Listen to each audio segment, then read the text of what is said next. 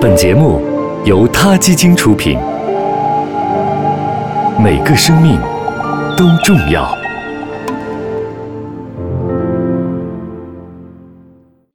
欢迎收听今天的他 Radio，获取每天最新节目推送，请关注他 Radio 微信公众号，不仅有音频文字版，还有更多关于动物的精彩资讯哦。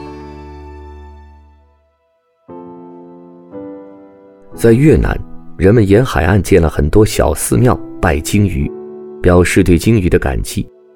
据说很多渔夫都曾经被鲸鱼救过，在暴风雨夜时是鲸鱼救了他们。感恩是一种美德，淳朴的渔民传承的是古朴的民风。除了越南的渔民，全世界都流传着鲸鱼帮助人类的感人故事。澳大利亚西澳水域的两头座头鲸，曾在一个半小时时间里。守护在一条落难的小游艇旁，他们知道岛附近有礁石，为了不让落难的船只撞到礁石，这两只鲸鱼一直守护在两旁，直到救援船的出现。这让我们反观日本的捕鲸活动。日本的捕鲸船今年年初刚刚从南极海域返航，带回了三百三十三头小须鲸，其中二百三十头雌性鲸鱼可能已经怀孕。这样不顾全世界反对，对鲸鱼的大规模捕捞和屠杀。不仅伤害了人类的朋友，还在自己的文明上留下了难以抹去的污点。人类会感恩，其实鲸鱼也会。二零一一年的夏天，在墨西哥西海岸的科特斯海域，一头身形超过四点五米长的座头鲸被海中的渔网缠住身体，无法脱身。这一幕正好被常年在这个海域活动、研究蓝鲸和座头鲸的麦克·菲什巴克发现。麦克回忆说。当时这只座头鲸的尾巴被渔网缠得很厉害，在海面上载浮载沉，大家原以为这只鲸鱼已经死了，没想到靠近后发现它仍有气息。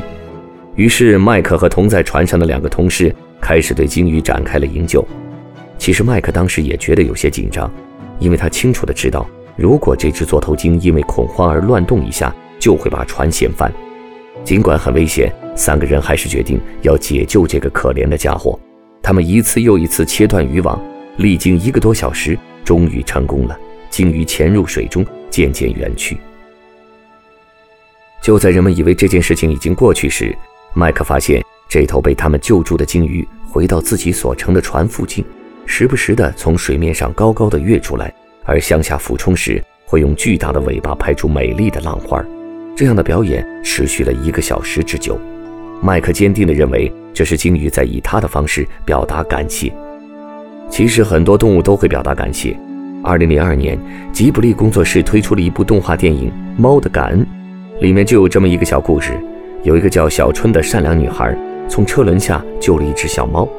后来，小春收到了好多猫咪送来的礼物，猫咪让小春的家门前长满了猫尾草，还给小春在学校的储物箱里堆满了精心包装的老鼠。猫王的秘书甚至出现在小春家附近，邀请他去猫王国做客。不少养过猫的人都有收到过猫咪礼物的经历，他们肯定会说这个故事绝不是虚构的。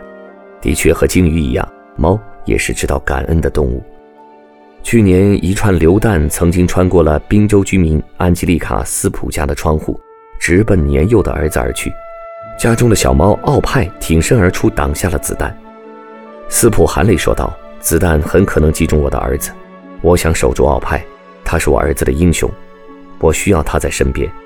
幸好被榴弹击中的小猫只是受了肌肉损伤，在斯普一家的努力救治下，现在已经痊愈了。你瞧，人与人之间善意的帮助和彼此的感谢，带给社会很多温暖。其实人与动物之间也是一样的。好了，这期的 Ta Radio 我们暂时聊到这儿，下期再见。他 Radio，中国大陆第一家动物保护公益电台。在这里，我们讲述动物的喜怒哀乐，尊重生命，善待动物。它的世界，因你而不同。